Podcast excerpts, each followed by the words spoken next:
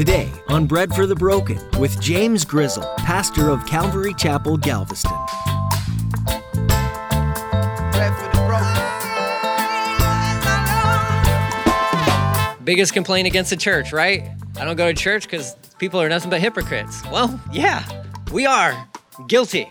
At times, guilty. Yeah, for sure. So was Peter. So was Peter. Does that make it right? No, not at all. And if, if that's an element of my life, then I should repent of that because it's sin. And Peter, and he we we know, he this would be addressed later on, he would repent of this for sure. But Paul's like, he's going to call him out on it. In today's message, Pastor James will address one of the biggest complaints about the church, hypocrisy. The Bible tells us that all people have sinned and fallen short of the glory of God. And while accepting Jesus wipes away those sins, it doesn't mean that we don't ever make mistakes again. It means that we can ask for forgiveness when we mess up and expect mercy and grace. What other people may view as hypocrisy is just humanity peeking its way through.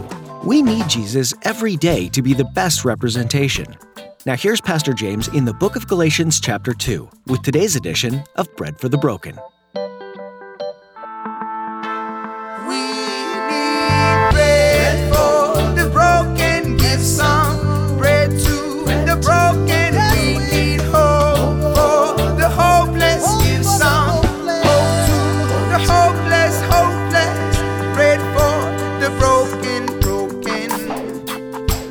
Righteous.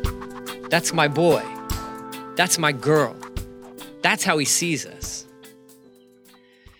No partiality. No partiality. That's uh, definitely a lesson the church could learn, right? If we're honest, the church could definitely learn that lesson. We sometimes, we are guilty of showing partiality. Uh, and I'm not just talking about our church. I'm sure at times we have been guilty of that. We're not a perfect church. If you're looking for a perfect church, you're not going to find one. Um, we want to combat against this at, at all, you know, at all costs. We will. We don't want to show anybody preferential treatment. Okay, nobody's going to get like a special seat in the sanctuary when we can open it back up. You know that that nobody gets their own pew in this church. That doesn't happen. You know that, right? Like there's nobody that that that doesn't fly. You walk in through these doors, you're treated just like everybody else. Just like everybody else. Um, and that means that we love you and that we care about you. So just like we love anybody that walks in these doors, I don't care who they are. No partiality. He goes on to say, to, to finish up that, that phrase there, he says, those, I say, who seemed influential added nothing to me, right? There you go again. These important people, he's like, I didn't really get anything from them. Um, I don't know. They dress like they're important. They walked around like they were important. They seemed to think they were really important, but they didn't add anything to my life. So go figure, right? He goes on to say, uh, on the contrary, I'm I'm in the E S V now. I, I had to jump over there to there, but uh, he says, on the contrary, when they saw that I had been entrusted with the gospel to the uncircumcised, just as Peter had been entrust, entrusted with the gospel to the circumcised, so the uncircumcised being the Gentiles, the circumcised being the Jews, okay? He says they, they saw that I was entrusted to bring the gospel to the to the Gentiles. Peter was entrusted to bring the gospel to the Jews. Um, he says, verse eight, for, for he, the Holy Spirit, who worked through Peter for his apostolic ministry to the circumcised, also worked through uh, me for mine to the Gentiles. So the, he's saying that the church leaders recognized that Paul was called to the Gentiles. And that the same Holy Spirit that was working through Peter, if you guys remember back in Acts, Acts chapter two, when Peter stood up and he proclaimed this great gospel message and thousands of people got saved, they were Jews who were getting saved. They understood that uh, the same Spirit who was working through Peter was now working through Paul to the Gentiles. And how are you going to fight against that? What are you going to say about that? You can't say anything about that. You can't deny it. And that's the thing is Paul comes back Um, you know, and he's, he's sharing with not only first missionary journey kind of stuff, but even when he was serving up in, you know, where he was, where he was out after, after uh, the road to Damascus experience, he was still sharing the gospel up there. And he's reporting back. He's like, I'm sharing the gospel and these Gentiles are getting saved. The Holy Spirit is falling on these Gentiles. Peter himself could testify of that because he was in the house of Cornelius when the Holy Spirit fell on those guys. There's no denying it. And the leaders of the church, they didn't deny it. They actually recognized it. It goes on to say, verse nine, in fact, James, Peter, and John, or James, yours may say Cephas, that was the other name for Peter. James and Peter and John, who were known as the pillars of the church, recognized the gift that God had given me. And they accepted Barnabas and me as their co-workers or co-laborers, right? So we're, we're all on the same team. We all have the same message, and the same message is this. Jesus came, lived a sinless life, died on the cross for your sins, rose from the grave three days later, and whoever wants to be saved, all you got to do is just place your faith, your trust in him. That's it. Like, that's the gospel message. Peter was sharing that. James was sharing that. John was sharing that. Philip was sharing that. I mean, all these guys were sharing the same message. Paul, Barnabas, Titus, they're all sharing the same message. They're all on the same team. It says they encourage us to keep preaching to the Gentiles while they continue the work with the Jews. Their only suggestion suggestion was that we keep helping the poor, which we have always been eager to do, which Paul says, which I was I was eager to do that. I was gonna we're gonna keep helping the poor. And that, that's the only like restriction. Now there's gonna come some other things when we jump back into the book of Acts, in Acts fifteen, where they say, listen, um, so if you're going to, you know, share the gospel with Gentiles, uh, we, we don't want to add anything to these guys. Uh, however, you know, we should probably keep, tell them, you know, let's, um, you know, there's, there are a few dietary kind of things that they should avoid and all that stuff, right? But as far as Paul and Barnabas and their mission in proclaiming the gospel to the Gentiles, they said, listen, just do that, but let's keep taking care of the poor. So that's what they were going to do. Um, that is a responsibility that the church should be eager to embrace as well. Taking care of the poor. Now, that, define what poor is, right? I mean, what's poor? What does that mean? Who is poor? Um, in America, the wealthiest nation on this planet, who is real? Who is poor? And is every person on a street corner with a sign, are they really poor? Do we are we really supposed to help every single one of those guys? Well, I would say this. Um, if the Holy Spirit puts it on your heart to help them, then yes, help them. If you're aware of a need that's out there, some family that, my goodness, they've lost their job, they've been unemployed for the past month and a half, and they have no more food, if you're aware of it, you as a believer have the responsibility to help them out. You may not have the funds or the means to help them, but you being aware of it puts you in responsibility to do something about it, meaning reach out to somebody who can help them out. So if you know of a family that doesn't have anything, you can contact us, calvary galveston at gmail dot com. You can contact us through Facebook. Send us a message. We don't have unlimited resources, but we do have resources and we can help out. The church, especially right now, should be stepping up to help out in any way that they possibly can. And if we don't, if we turn our backs to people in this time, my goodness, what a disgrace, right? But if you're aware of somebody who needs help, our responsibility as believers is to come alongside those who need help. If there's widows who need help, we help out the widows. If there's orphans who need help, we help out the orphans. If there's people who are in need, the church's role is to come alongside them. Now, if you're at a stoplight and there's a guy holding up a sign and it's whatever that sign may say, that's up to you.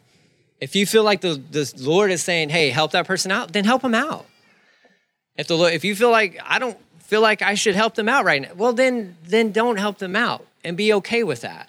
And be okay. There's no guilt in that. You shouldn't be feel guilty for that. I've had many occasions where I've chosen to help them out, and sometimes that help has been well-received, and other times it was not all that well-received because, honestly, they didn't really want a free meal and a drink and a huge bottle of water. And I'm like, listen, this is what I have. If you really want help, this is this is what I have. To, I don't have cash. I don't carry cash on me, okay? There you go. In case you want to, like, hold me up or anything, like, I don't carry cash on me, okay? I just don't. Um, so there you go. Find somebody else. Actually, just don't break the law. How's that? Okay, don't do that, all right? But we help out however we can help out. Just be led by the Spirit. The Spirit's really good at touching, tagging on your heart or tugging on your heart, so to speak, and saying, listen, see that person? Go help them out. Go buy them a meal. Go buy them some Taco Bell or something like that. Just be sensitive to the Spirit. You know, just just have eyes open to see who the poor are and, and who really needs to be helped. But I would hope that our heart is in, is eager to help out, especially in these tough times where you might be facing financial crisis as well. I can tell you this, uh, you can absolutely trust in the Lord to be there for you. He can, he will absolutely be there for you. What does that mean? How does that look? I don't know. I don't know. I don't know how that looks for you. I know that there's been times in our lives, my family's life, where it's been like, Lord, if you don't show up and do something, I don't know what's going to happen. And miraculously, he knows how to show up, unfortunately, at the midnight hour, so to speak, at the last second, and say, hey, oh, look, you're not forgotten. I got you. I got you. So with that in mind, Paul lays down his credentials, and everything's good. I'm an apostle, commissioned by Jesus, recognized by the other leaders of the church. My message is the same message that they're delivering. It's cool. We're good, right? And then Peter shows up to Antioch, and we got an issue. We got some. We got an issue within the church. And listen, I, I'm going to tell you this right now. There are some fights in a church that are willing to be had, okay? Nobody likes church fighting, but there are sometimes issues within the church that we absolutely will have to stand up for. And Paul finds himself in that position in Antioch. Verse eleven, it says, when Peter came to Antioch, I opposed him to his face. Now, you need to understand the the what's really happening there. That's not like a, hey, I'm going to pull Peter aside in another room and say, Peter, you, listen, buddy, um, let me share some verses with you. Uh, we're going to pray first. We're going to pray first, and I'm going to share some verses with you. Uh, and, and then I'm going to, you know, uh, kind of in a, a roundabout way, I'm going to beat around the bush a little bit and, and let you know that what you're doing is wrong. That's not what he did. He got in Peter's face. Now, I don't encourage this. Now, you shouldn't just get in people's faces, but this is the Apostle Paul we're talking about, and this is Peter, the apostle as well, who's a tough dude. And if anybody can take somebody getting in his face, Peter's a guy who can do it. Paul opposed him to his face,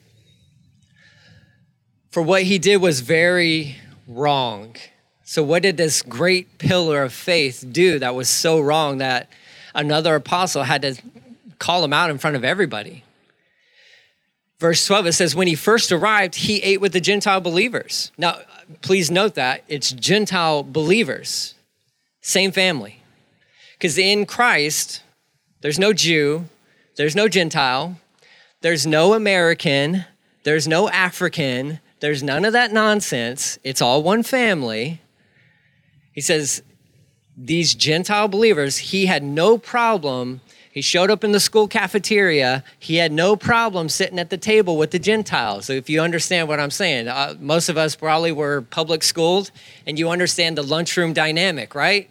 Cool kids table and the other kids table, okay? And you hoped you somewhere either fell on the cool kids table or somewhere kind of in the middle, right? Well, in this church world, it's the Jews and it's the Gentiles. When these supposedly important people weren't around, Peter had no problem sitting with the Gentiles. And that's what Paul's saying. He's like, when he first, when you first, he first showed up, he was he was eating with the Gentile believers.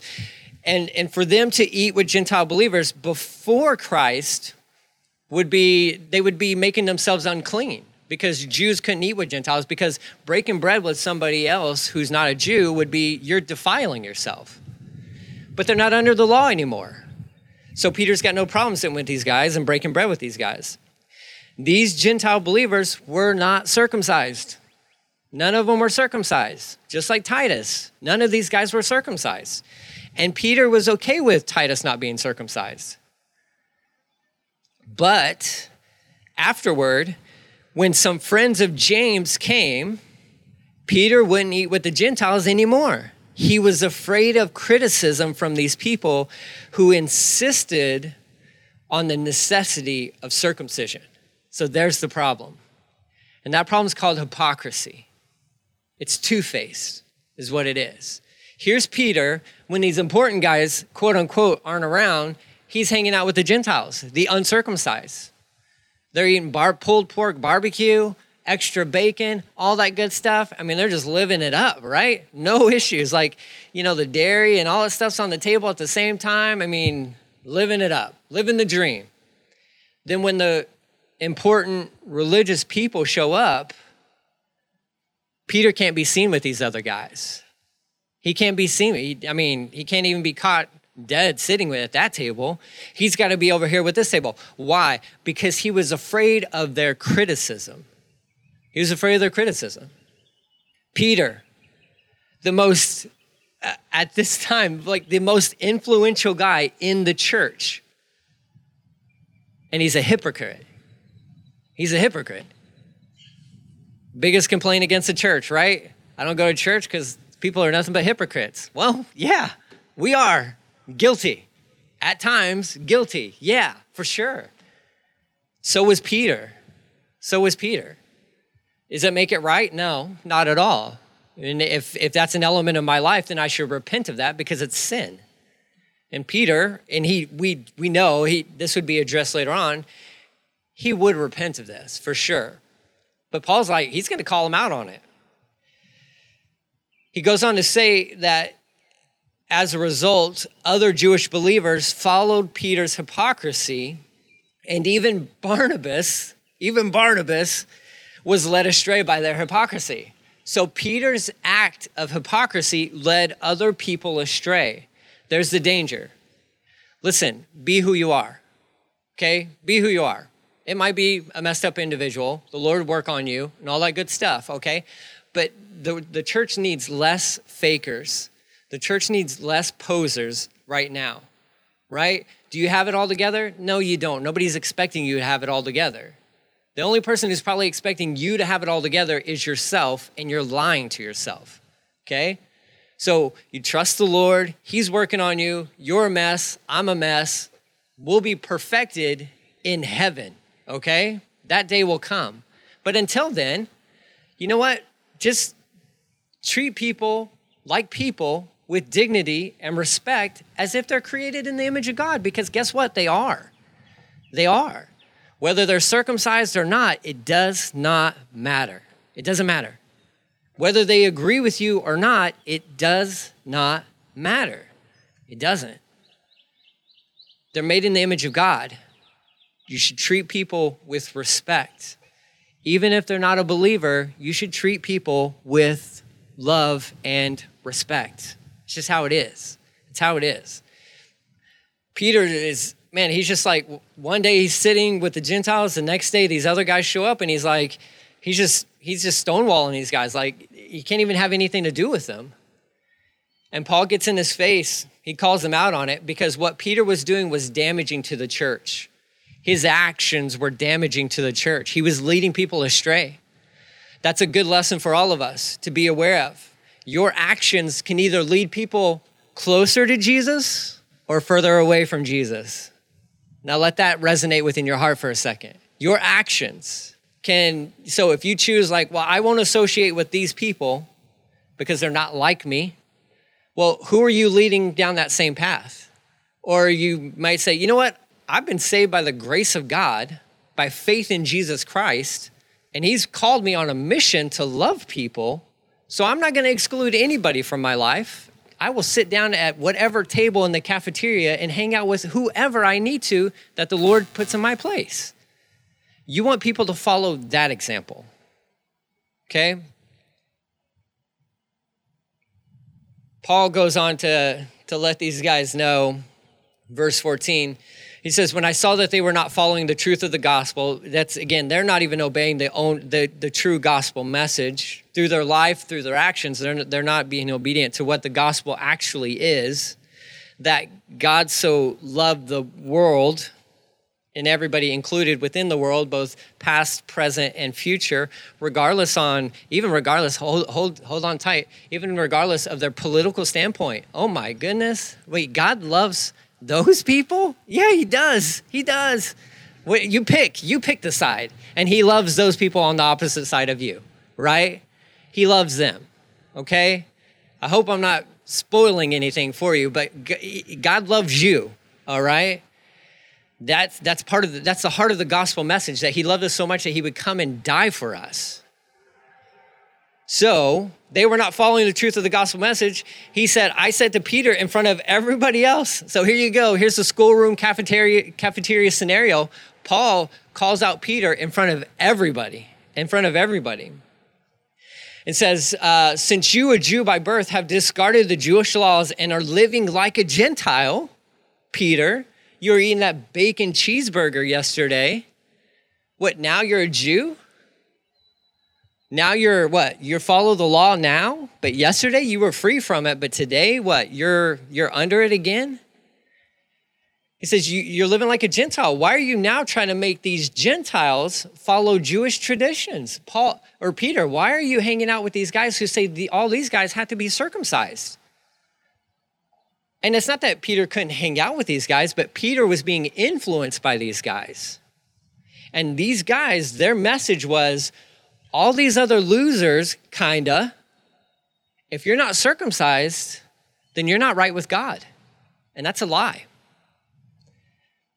He goes on to say, you and I are, are Jews by birth, not quote unquote. You need to understand that within that text, okay? Because it says not sinners like the Gentiles, because that's that's not an offensive thing. He's using quotations there saying like, you and I were born Jews, not sinners like these other guys.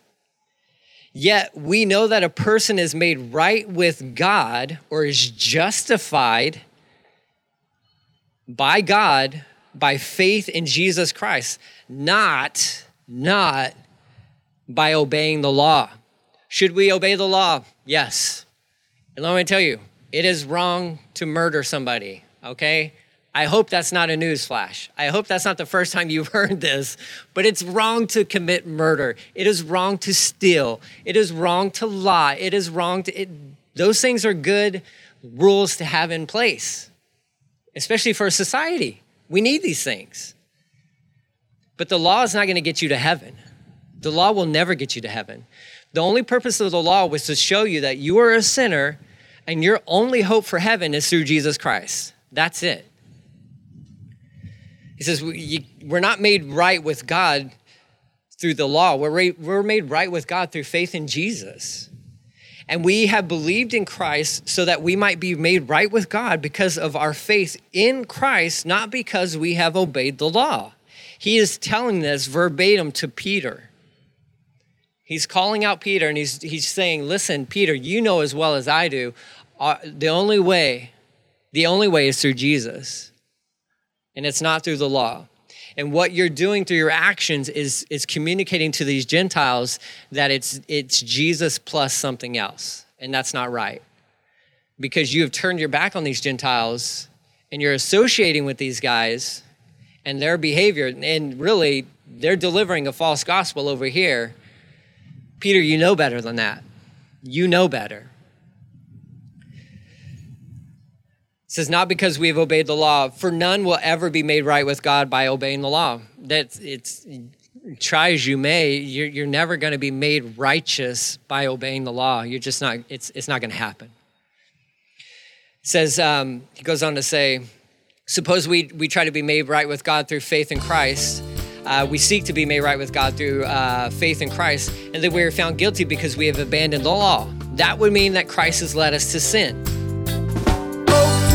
The hopeless, hopeless, bread for the broken, broken. That's all we have time for today on Bread for the Broken. Pastor James has more to share from this study in the book of Galatians, so be sure to join him next time. Just because our time with you is over for today, though, it doesn't mean that you have to stop studying God's Word. We encourage you to pick up your own Bible and dive in wherever God leads you.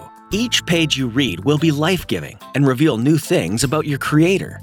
If you ever have any questions or would like to request prayer, please connect with us. You can visit bread for the broken dot com and click on Contact. We have a form there that you can fill out and submit, and we'll get back to you as soon as we can. We love hearing from our listeners. Are you in the Galveston area? If so, come join us to worship and study the Bible. Calvary Galveston meets each Sunday at ten a.m. and Wednesdays at seven p.m. And you can get all the information you need at bread for the broken dot com. Just click on the About tab. If you aren't in the area or you're just not able to be with us in person during this season, that's okay. We're streaming live on Facebook. Just search for Calvary Galveston, or you can head to our church webpage to connect. Before we officially close our time with you today, we'd like to invite you to be a part of what we're doing.